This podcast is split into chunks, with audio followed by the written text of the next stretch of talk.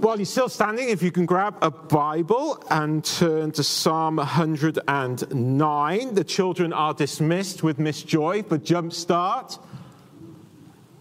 Anybody?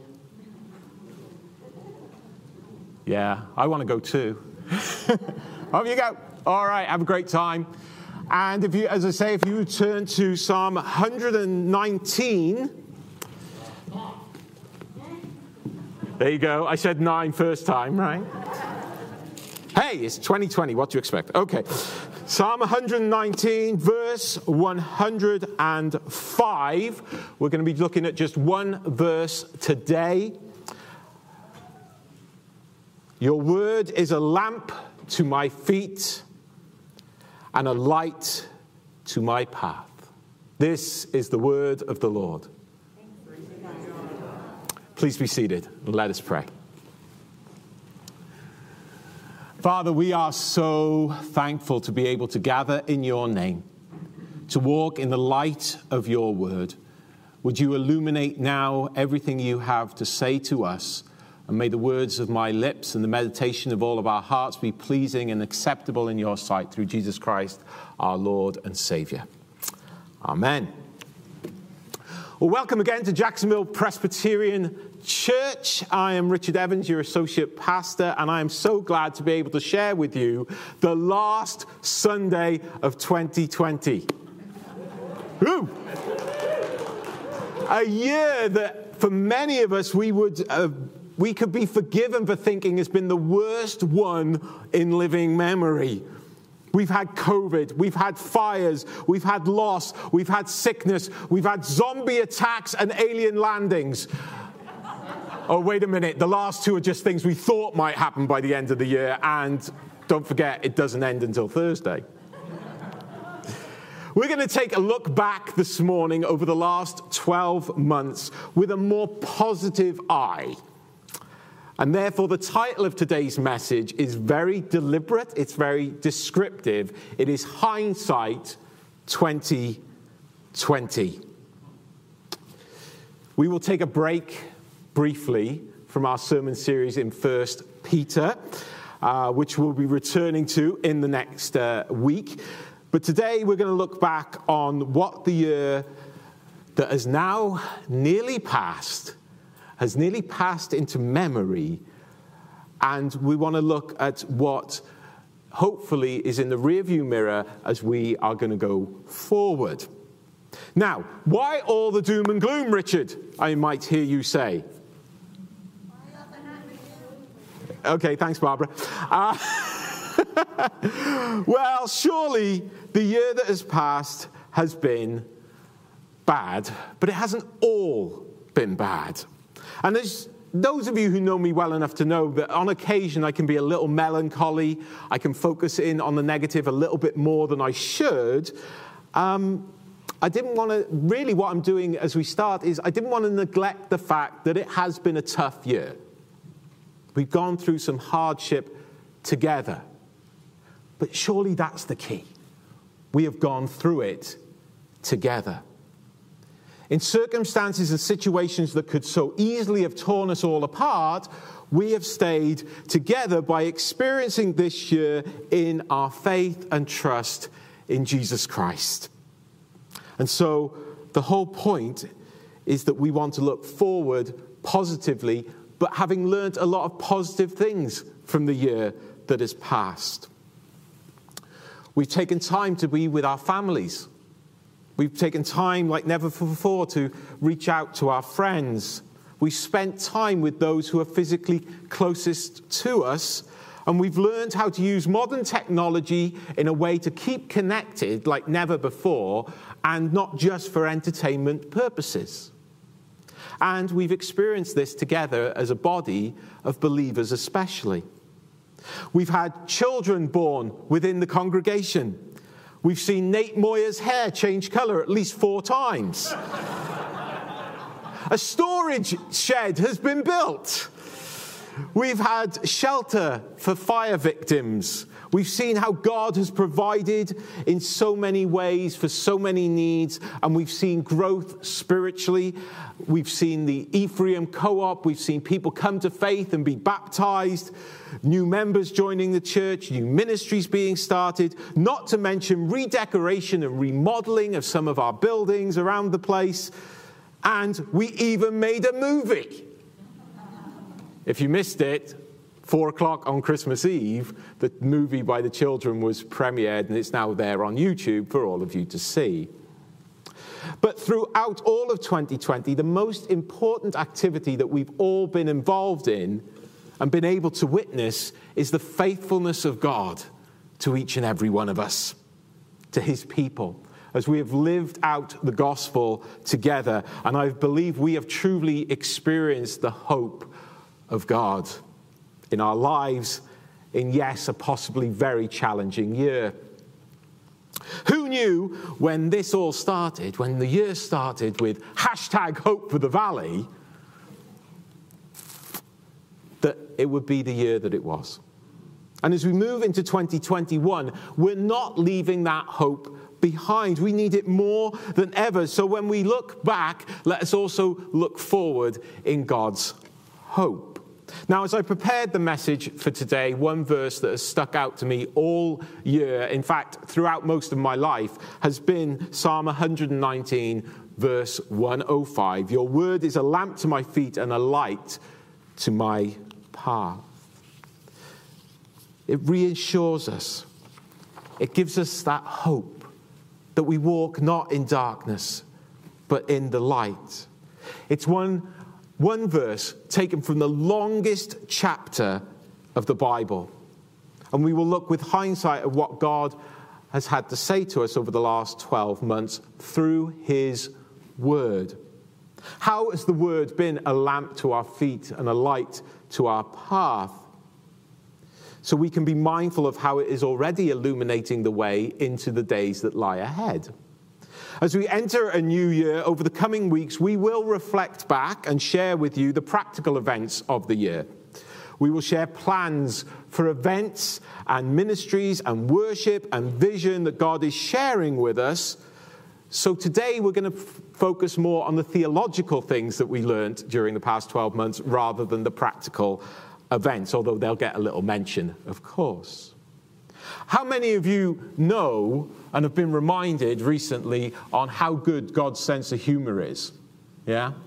And his timing, how perfect it always is as well. I've shared before with you that coincidence is a word and a concept that should not be in the vocabulary of a believer in Christ. So I shouldn't have been surprised when I looked back as I was preparing on who was preaching and what they preached 12 months ago today on the last Sunday of 2019. Yeah, it was me. and it was John 8, verses 12 to 20. Jesus, the light of the world. Again, no coincidence. We thought together that day about how God is leading us and guiding us, and we're safely walking in His light in a very dark world as we were entering a new year then. And surely that's the same focus that we need to have today.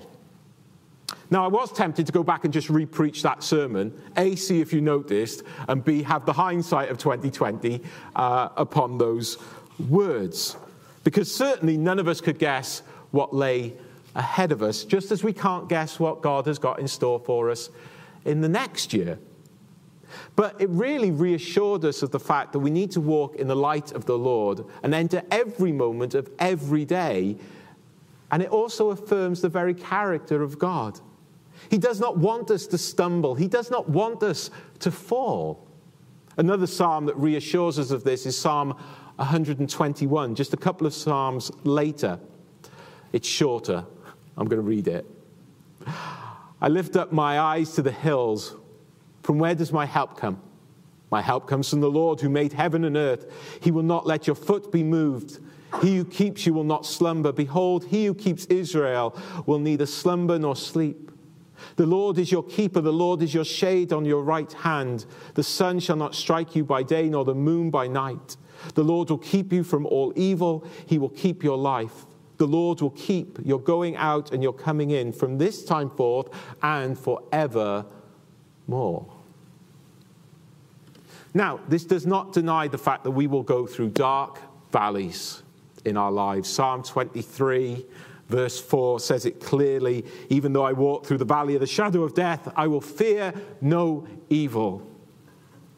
For you are with me, your rod and your staff, they comfort me. Clearly, this is the way we are meant to go. Although this sermon is meant to be a break in our series, Sojourners, Strangers in a Strange Land, surely in order to navigate that strange land in which we live, walking in the light of the Word of God is the only way to truly go forward with Him.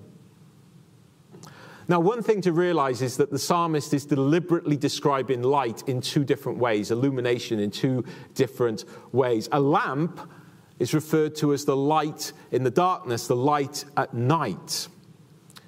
Maybe you have a reading lamp by the side of your bed. I've recently got one that I can tell Alexa to turn on and off, you know. That kind of light at night. And then the light to my path is talking about the light that shines, the illumination that we have during the light, during the daytime, to guide our way, to illuminate literally our path, the direction that we should be going. And so, really, the psalmist is saying God is our light in the darkness and in the light, in the day and in the night, at all times. And also, of course, traveling then took place during the day, rest at night travel in the Word of God, rest in the Word of God.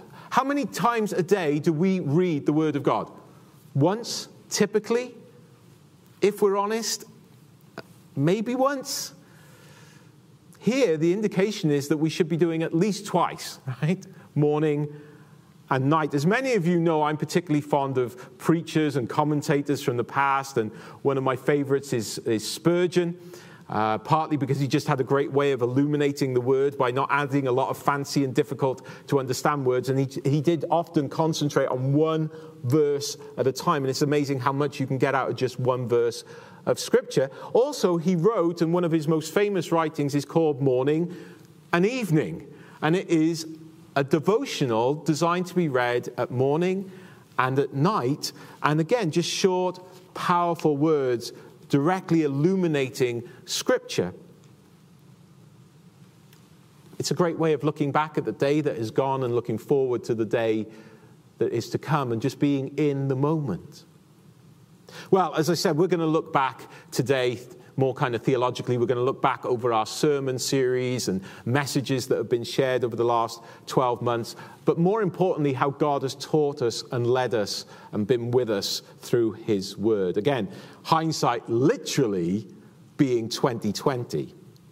What have been the main takeaways from a year that you've spent in God's word? Well, can you believe it? It's only four short months since we finished our study in John's Gospel. I know how many of you feel it's like years ago, right? Yeah, there's a few of us, but it was just four months ago. And throughout our time in the fourth gospel, we learned so much, we were reminded of so much. But I would suggest to you the overarching theme was the person and work of Jesus Christ, on just who he was and who he is and the fact that we can only be saved by faith in Him and Him alone. That God paid an incredibly costly price the life, death, and resurrection of His Son so that we might have eternal life with Him. And it costs us nothing. You might remember that the gospel opens with the word. In the beginning was the Word, and the Word was with God, and the Word was God. John 1 1. And ends in John 21 25. Jesus did many other things as well. If every one of them were written down, I suppose that even the whole world would not have enough room for the books that would be written. In between the word and talking about all the things that would be written or could be written, we see God speaking His word, living His word, and His word as we have it now written down. The purpose and plan of God clearly throughout every syllable to save, redeem, and change lives forever. Well, I want to take us on a very quick tour through our study of John's Gospel, not by repeating everything, but by simply looking at one major character. But it's not a major character in the way you might be thinking. It's not one of the twelve, it's not even Jesus himself, although, of course, it will be in relation to him. It isn't somebody you might majorly think of. It's, it's more like a recurring character, a recurring guest star on a television show, you know, that comes in and out of the series from time to time. Somebody that certainly, as we meet them on numerous occasions throughout the gospel, moves closer and closer towards belief and faith in Jesus Christ. And it illustrates well for us the change that comes from knowing Jesus in our lives and in our experience. Anyone want to have a guess who that was? Anybody? Anybody? It's Nicodemus. He first appears in chapter 3, and over half of the chapter is taken up with this discussion between Jesus and Nicodemus about the need to be born again. He's a Pharisee who comes by night because he's at least intrigued with what Jesus has been saying and doing. So let's look at that discussion. John 3, verses 1 to 21. Now there was a man of the Pharisees named Nicodemus, a ruler of the Jews. This man came to Jesus by night and said to him, Rabbi, we know that you are a teacher come from God, for no one can do these signs that you do unless God is with him. Jesus answered him, Truly, truly, I say to you, unless one is born again, he cannot see the kingdom of God.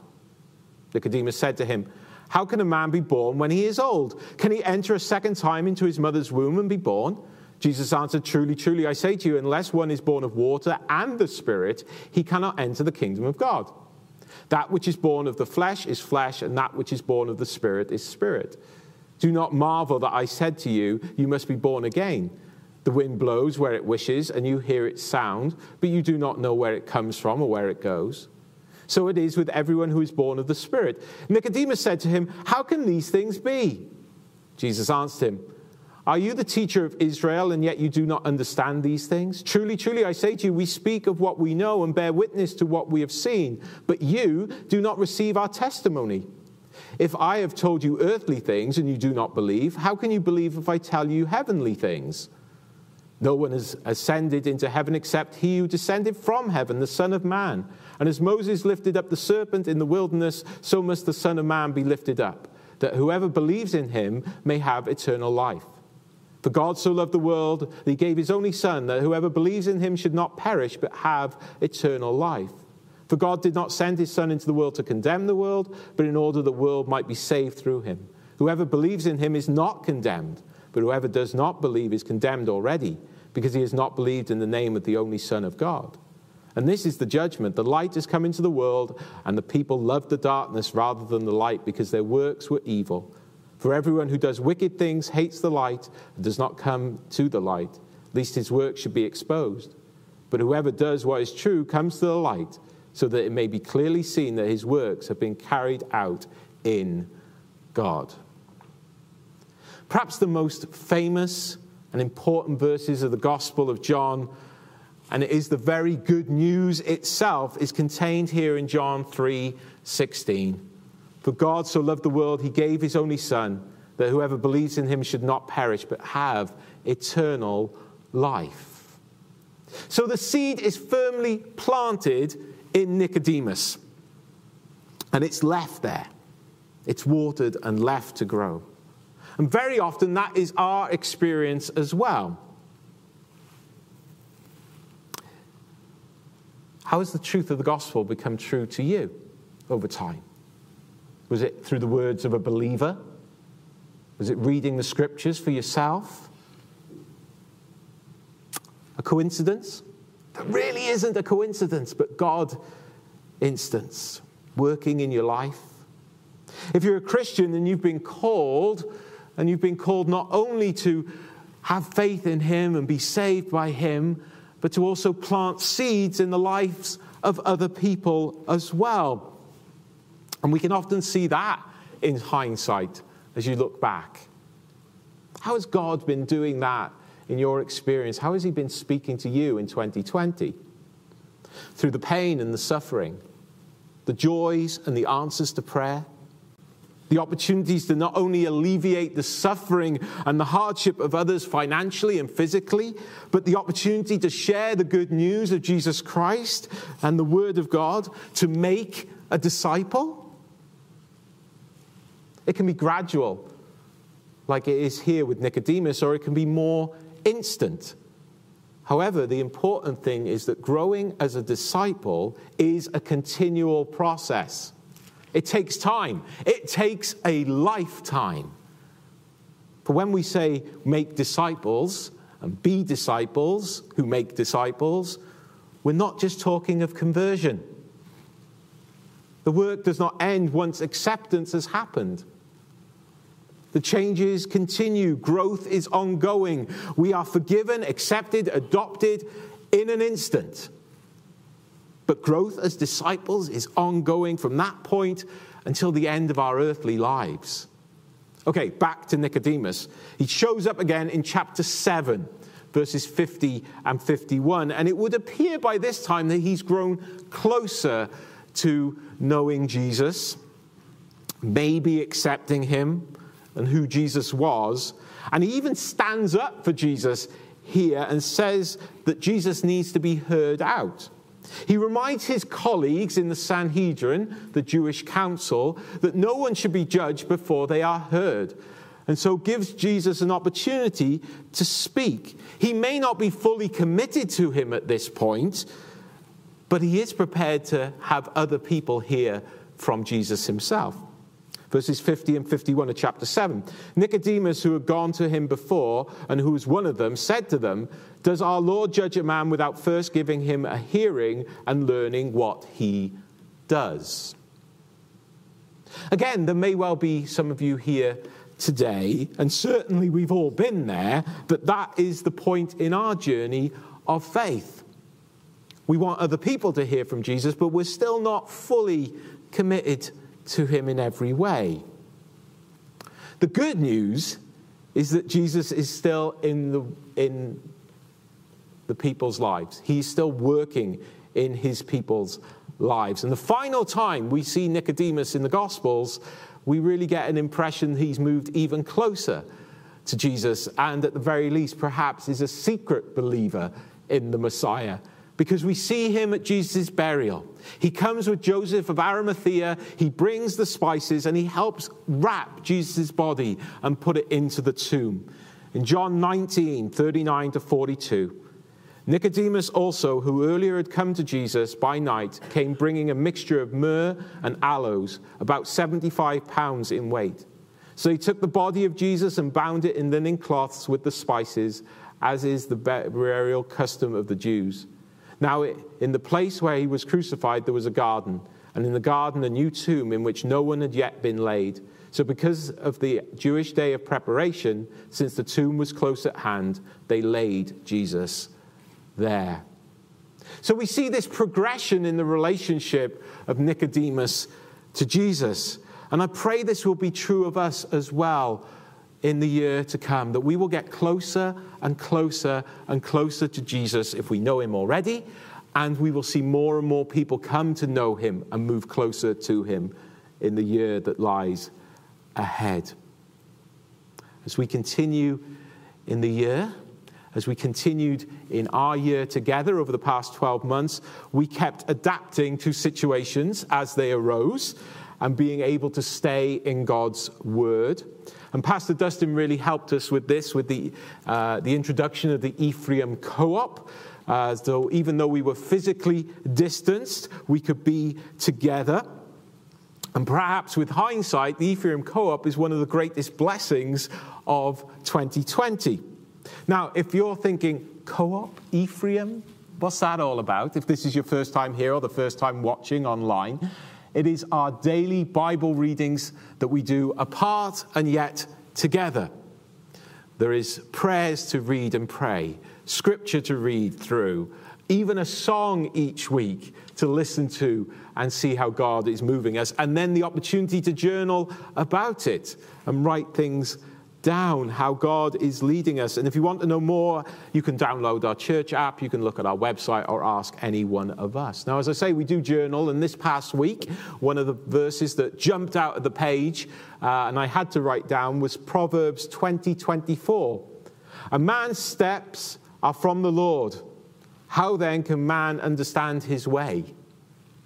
Surely by being in the light of the Word of God seeing by the lamp and the light as we sojourn together is how we understand the steps that God is giving us along the way. We don't always know exactly the journey, but we do know the final destination. The co op itself is allowing us to focus on the lamp and the light of God's Word. Out of that time came our sermon series on everyday disciples. Just a matter of a few weeks ago, really, in hindsight, that it was just talking about being everyday disciples in the sense of ordinary disciples. And also the double meaning of being disciples every single day, not just one day a week, not just every other day, not just when we feel like it, but every single day. And we covered in that series things like private worship, corporate worship, fellowship, fasting, silence, solitude, and scribing, um, and rest. All vitally important in the life of anybody, and especially of the Christian. And I would encourage you to take time to listen to those messages again as we enter into a new year because they're great preparation for us to face another year that will have its own unique challenges and opportunities and encouragements. And whilst I have been told the theme verse for next year and the vision, I'm not going to spoil it for you. Just watch this space, and we will be sharing it very soon. But by continually, continually practicing those rhythms of everyday discipleship, indeed, we will be living in the light of God and in the light of His Word. So allow that to lead us and guide us, inform our decisions and our direction. And we had the perfect opportunity to put all of this into practice during the year with COVID and the fires, as well as the usual rhythms of the life of the year. We made connections not only with our own congregation, but with our community in ways that we would not have happened had it not been for these circumstances. Now, I'm not saying that God caused them to wake us up to the fact that we need to be looking outward more and more, but I do think that He uses those kind of circumstances to remind us of the mission that He gives to us each day, that we are prepared to respond and focus on the need to do so. The local disaster relief fund was set up years ago, and we've been tucking money away in it for a day, and the day came, and we were able to bless people and, and alleviate some of that physical uh, need, but also to connect with people, as I say, in a way we never thought we'd be able to, and be able to reach the community and witness to the love of God for them. Finally, of course, we've been thinking about sojourning and strangers in a strange land. We've had Christmas, little Christmas break this past week. By the way, it's still Christmas until January 6th. So if you're like me, and you haven't got all your cards out yet, there's still time, okay? So, but certainly we're in this series now, Strangers in a Strange Land, Sojourners, and so far we have looked together at hope, resurrected lives, regenerated lives, identity, our example. There's so much still to come in this series. Stick with us. This originally we thought would be done by Advent, it's not going to be done until Lent. There is just so much there in 1 Peter for us to learn from. I'm excited. I hope you're excited for 2021, and not just because it's not 2020. But because God has used 2020 and every year before it to prepare us for whatever is coming next. He's remained faithful and continually revealed himself to be who he is. And as we like to say around here and believe, God is good all the time, all the time. God is good. So, what's next? what are we going to take with us from the year that has passed? I believe there are many, many positive things, and I just want to share three with you. Think of these. We have an even greater emphasis on God's word in our daily lives. A deeper understanding of who God is and how important Jesus is to us daily. And a more focused love and understanding of our neighbors physically, emotionally, and spiritually. I want to suggest some homework for you to do by the end of the year. And as I say, the end of the year is Thursday, all right? Thursday night. So between now and Thursday night, why not write down three positive, encouraging things that have happened or you've been encouraged by, things you've learned from the year that is gone, in order to illuminate the way into the year that is to come. So, looking back, let us look forward, knowing God has great plans and He leads in His light, for His word is a lamp to our feet and His light unto our path. To His name be the glory, the honor, and the praise now and forever. Let us pray. Father, we thank you that through everything you are with us, you lead us and guide us, you do not forsake us or leave us ever. Jesus, it's only because of you that we are here and that we can have a relationship like many of us have. We pray as this year ends and a new one begins that we will just see a continuation of your love poured out upon your people. More people coming to know you and love you and walk in the light of your word and of your truth. Holy Spirit, have your way among us. May power and might and glory and honor all be pointed towards you, God.